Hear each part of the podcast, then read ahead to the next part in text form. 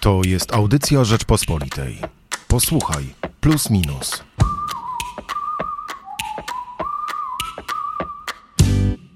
Dzisiaj nasz podcast wprowadzi oczywiście do świątecznego, wielkanocnego wydania magazynu Plus Minus, więc porozmawiamy o rzeczach naprawdę ważnych. A zrobimy to w redaktorsko-reporterskim duecie Michał Płociński i Michał Dobrowowicz. Dzień dobry dziennikarz RMF FM, doktor socjologii, no i reporter plusa minusa. Z kolejnym, można powiedzieć, takim raportażem, bo tutaj jest bardzo dużo faktów, ale dużo też e, niesamowitych historii, bo postanowiłeś porozmawiać z lekarzami. To był zresztą Twój pomysł i pomysł specjalnie na święta, żeby porozmawiać z tymi, którzy rzeczywiście mają dużo do czynienia ze śmiercią, którzy walczą o uratowanie życia i którzy no, jednak muszą wyznaczyć jakąś granicę między życiem a śmiercią.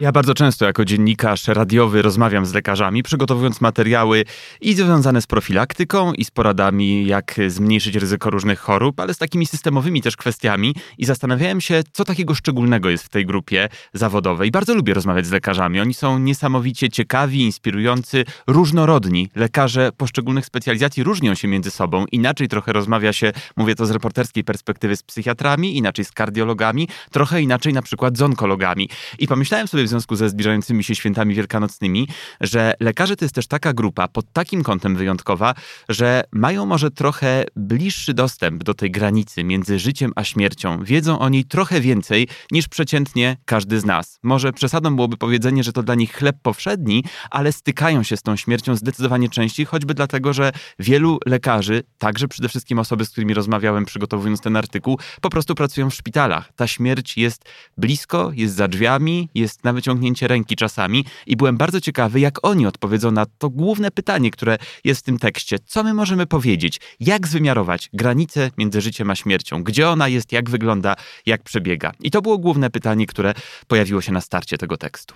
No to nim przejdziemy do odpowiedzi na to pytanie, to powiedz mi, czy rzeczywiście e, tak jest, jak rozmawiałeś z anestezjolożką, z gastroenterolożką, co nawet nie do końca wiem, co to oznacza, psychiatrą, chirurgiem, internistą, to czy ci lekarze różnych specjalności rzeczywiście mają inną perspektywę, rzeczywiście e, mają inne problemy w wyznaczaniu tej granicy? Mają na pewno inne spojrzenie i inną wrażliwość. I tu pojawia się pytanie, czy to różnice między ich taką ludzką wrażliwością i e, różnicami między wrażliwościami konkretnych osób, czy rzeczywiście wiąże się to ze specjalizacją. Gdy dyskutowaliśmy, gdy omawialiśmy pomysł na ten tekst w naszym redakcyjnym gronie, tu bardzo dziękuję naszemu koledze Jakubowi Cegiele, który bardzo dbał o to i prosił, żeby także w tym tekście były perspektywy i kobiet, i mężczyzn. Dlatego to jest pięć punktów widzenia, dwie panie, trzech panów. Panie, jak powiedziałeś, anestezjolożka i gastroenterolożka, gastroenterolog, gastroenterologia to oczywiście... Podziwiam cię, że ty jesteś w stanie tak wymówić ładnie. Bo... Może trochę mi ułatwia fakt, że pracuję na co dzień w radiu, więc to zdecydowanie może jest nam radiowcom prościej,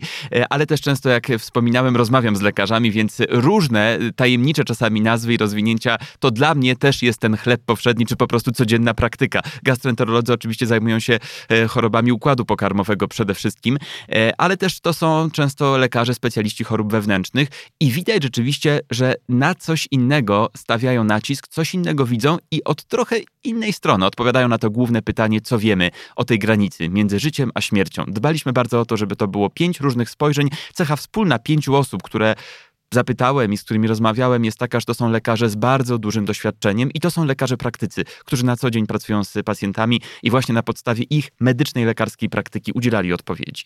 I czy to jest łatwe, żeby taką granicę wyznaczyć? Niełatwe. Okazuje się, że nie ma takiej jednej granicy.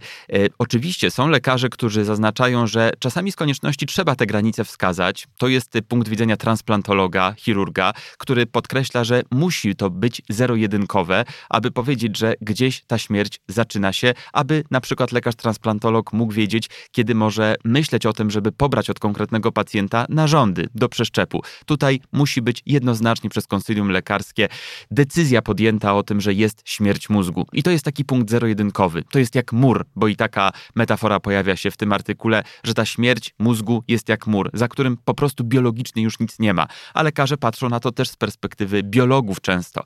Natomiast y, w tym tekście myślę, że widać też to i myślę, że to też jest taki punkt wyjścia dla nas do pomyślenia w czasie świąt wielkanocnych, że to nie zawsze musi być zero-jedynkowe, że czasami możemy mówić o tym, że jesteśmy bardziej bliżej śmierci, a może czasami trochę dalej. To jest właśnie ta kategoria bliżej dalej, a niekoniecznie zero-jedynkowo. Możemy do tej śmierci się zbliżać albo robić coś, co nas od niej oddali. To jest na przykład perspektywa psychiatry, który zwrócił uwagę przede wszystkim na osoby w kryzysie psychicznym, z zaburzeniami lękowymi, z zaburzeniami depresyjnymi, albo mówiąc wprost, w kryzysie samobójczym. Pojawia się w tym tekście m.in. historia pacjenta, który trafił do psychiatry już po tym, gdy rozważał próbę samobójczą i jedno wydarzenie w jego życiu, bardzo kluczowe, choroba jego ojca sprawiła, że tej próby samobójczej nie podjął. Potem trafił na leczenie, wszystko skończyło się szczęśliwie, ale on był zdecydowanie bliżej śmierci. Na szczęście został cofnięty z tej drogi, udało się to odwrócić. I taka perspektywa pokazuje, że można się trochę zbliżać do tej granicy, albo też trochę od niej oddalać. I bardzo wiele zależy od nas. No, wstrząsające w Twoim tekście, od razu zdradzę słuchaczom, jest to, jak mm, opisują lekarze no, trudne jednak zmagania w czasie pandemii, prawda? Że to był taki czas, kiedy my rzeczywiście musieliśmy po pierwsze jakoś wyznaczyć tą granicę, prawda? Kto już przeszedł jakiś punkt krytyczny na tej drodze e, ku śmierci, no a po drugie, no musieliśmy te trudne decyzje podejmować i tłumaczyć, jak domyślam się, bo to już jest trochę takie w domyśle zostawione, tłumaczyć to rodzinie. Ja zaproponowałem ten tekst i ten temat granicy między życiem a śmiercią, bo pomyślałem sobie, że w ogóle tegoroczne święta wielkanocne są w takim wyjątkowym momencie. Przypomnijmy sobie, co się działo dokładnie trzy lata temu, na początku kwietnia 2020 roku. To był czas akcji Zostań w domu. Trzy lata temu, w kwietniu 2020, mieliśmy wyjątkowe święta wielkanocne, bardzo często samotne. O tym też e, pisaliśmy na łamach plusa minusa weekendowej Rzeczpospolitej. To były święta dramatycznych wyborów i myślę, że tegoroczne święta są też pod tym kątem wyjątkowe, że my często spotykamy spotykamy się po trzech latach przerwy. W końcu nie ma żadnych obostrzeń, nie mówi się o ograniczeniach, możemy jeździć, możemy się spotykać, ściskać, rozmawiać, całować. Jeszcze trzy lata temu, czy dwa lata temu, nawet rok temu były pewnego rodzaju bariery, ograniczenia. Oczywiście dyskusyjnym pozostaje fakt, czy jeszcze jest pandemia, czy już jej nie ma. Formalnie stan zagrożenia epidemicznego co najmniej do końca kwietnia będzie obowiązywać. Natomiast chyba nikt z nas i ty, Michał, też nie masz wątpliwości, że już jest luźniej. Nie myślimy już o restrykcjach, o obostrzeniach, ale z drugiej strony te tegoroczne święta to jest też taki moment, kiedy być może uświadomimy sobie boleśnie, że przy tym świątecznym stole nie ma kogoś, kto był jeszcze te trzy lata temu i być może tę osobę właśnie zabrała pandemia koronawirusa. I to też jest taka refleksja na czas świąt Wielkiej Nocy. Lekarze, z którymi rozmawiałem, zwłaszcza anestezjolodzy, wspominali te dramatyczne, jak mówiłeś, wybory na oddziałach covidowych, kiedy były bardzo potrzebne respiratory. Jak pewnie pamiętamy, może nie chcemy już dzisiaj o tym pamiętać, ale tak było jeszcze kilkanaście miesięcy temu. Często to były trudne decyzje, komu podarować konkretny respirator, bo ich była ograniczona liczba. Albo taki... komu odebrać. I tutaj decydowały tak zwane czynniki ryzyka, o których mówią lekarze. I tutaj też ocenę tych czynników ryzyka myślę, że można nazwać takim szacowaniem, jak daleko od granicy życia i śmierci jest konkretny pacjent. Lekarze musieli sprawdzać, ile ten pacjent ma lat, ile ma chorób przewlekłych, chorób współistniejących, jakie są jego czynniki ryzyka. Jeżeli dwóch mężczyzn było w podobnie trudnym stanie, jeden z nich miał 20 lat, a drugi 65 lat, to zdecydowanie bliżej granicy życia i śmierci, mówiąc wprost, był ten 65-latek.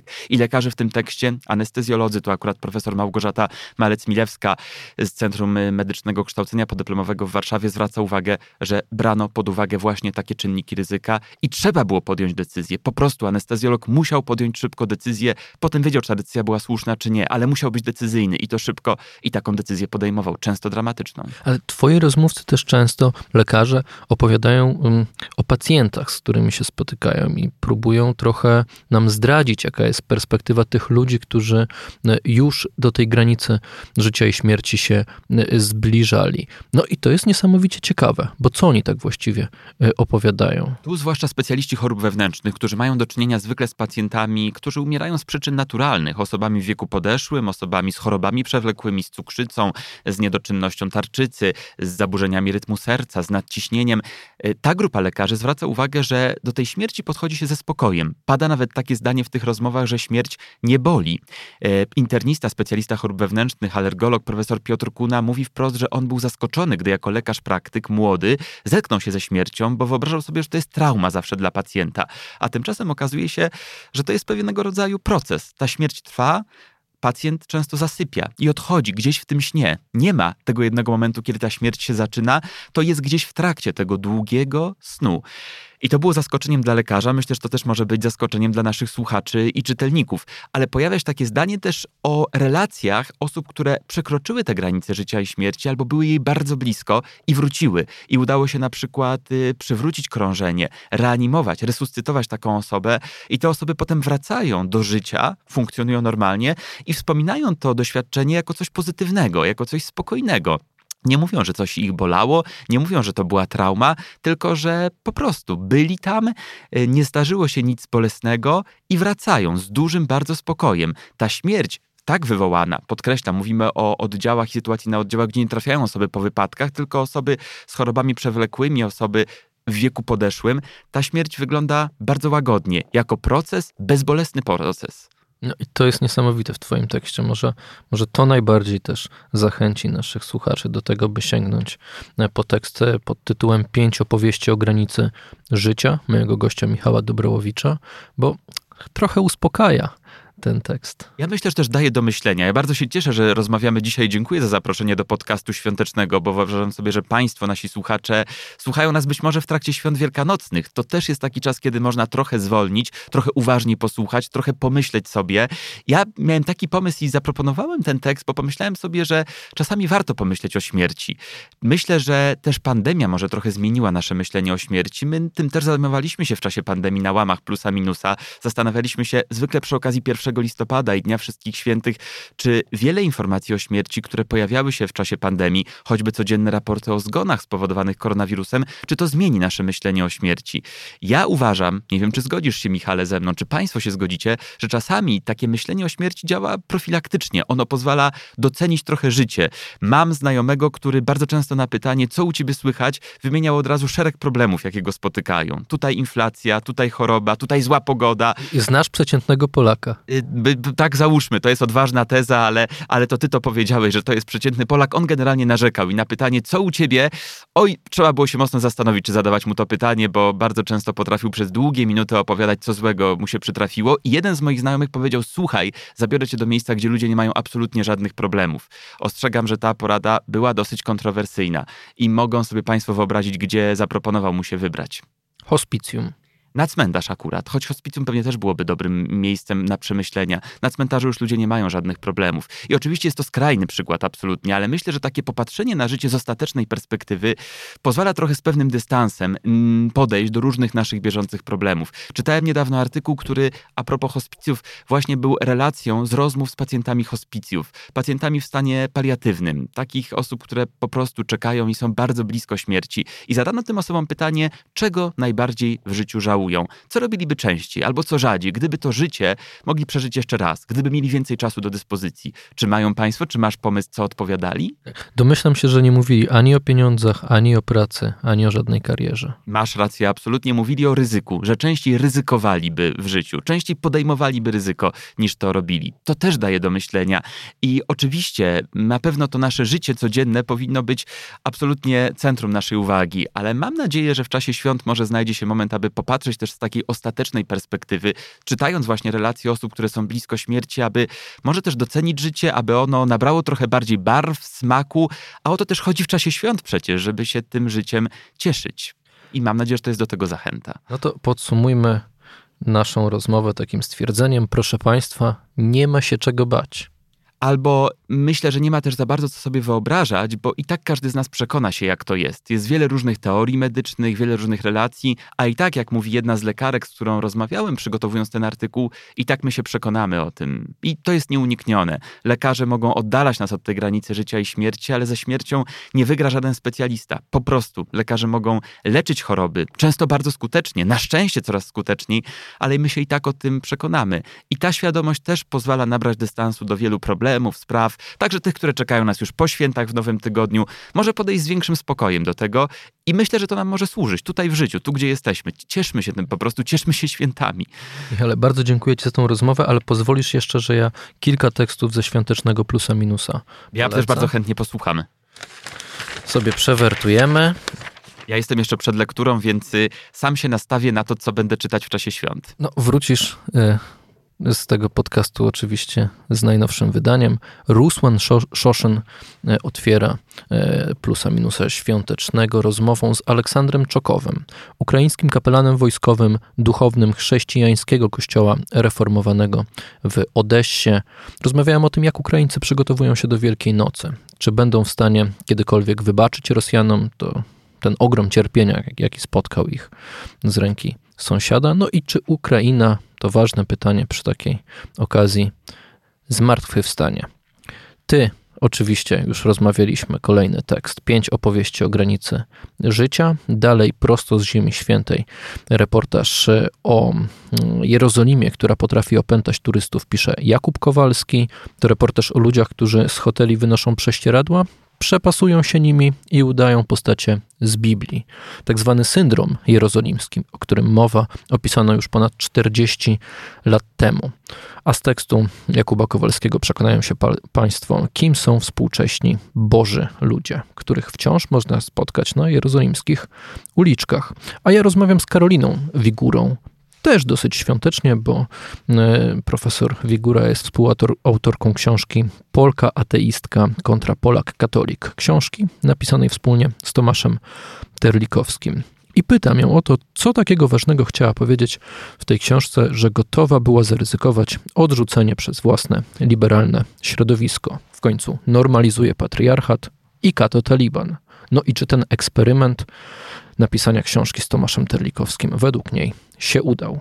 No oprócz tego mamy też tematy nieświąteczne, mniej świąteczne, sportowe, kulturalne, ale to już polecamy Państwu, żeby samemu sięgnąć po magazyn Plus Minus już w Wielką Sobotę w kioskach oraz na naszej stronie rp.pl PL. Przypomnę, że nazywam się Michał Płociński, rozmawiałem z naszym autorem Michałem Dobrołowiczem. Dziękuję Ci bardzo. Bardzo dziękuję, jeszcze wesołych, udanych świąt i tak pomyślałem sobie jeszcze, gdy zapytałeś mnie Michale, czy ten tekst uspokaja trochę. Chyba tak, dochodzę do wniosku słuchając Ciebie i myśląc o tym, bo też powołujemy się na Epikura w tym tekście, który mówił, że my tak naprawdę nigdy nie spotkamy się ze śmiercią, my po prostu się rozminiemy, nie zgramy nigdy kalendarzy ze śmiercią. Kiedy śmierć jest, to nas już nie ma. I to też daje do myślenia, czy to jest prawda, czy nie. Myślę, że każdy znajdzie odpowiedź na to pytanie. Mam nadzieję, do tego zachęcam po lekturze najnowszego wydania magazynu Plus Minus. No to ja tylko się przyłączę do Twoich życzeń i w imieniu oczywiście całej redakcji Rzeczpospolitej Plusa Minusa życzę Państwu spokojnych, rodzinnych, no ale przede wszystkim szczęśliwych świąt Wielkiej Nocy. Dziękujemy. Słuchaj więcej na stronie podcasty.rp.pl. Szukaj Rzeczpospolita Audycje w serwisach streamingowych. Poznaj mocne strony Rzeczpospolitej. Wejdź na prenumerata rp.pl. Polecam. Bogusław Rabota, redaktor naczelny.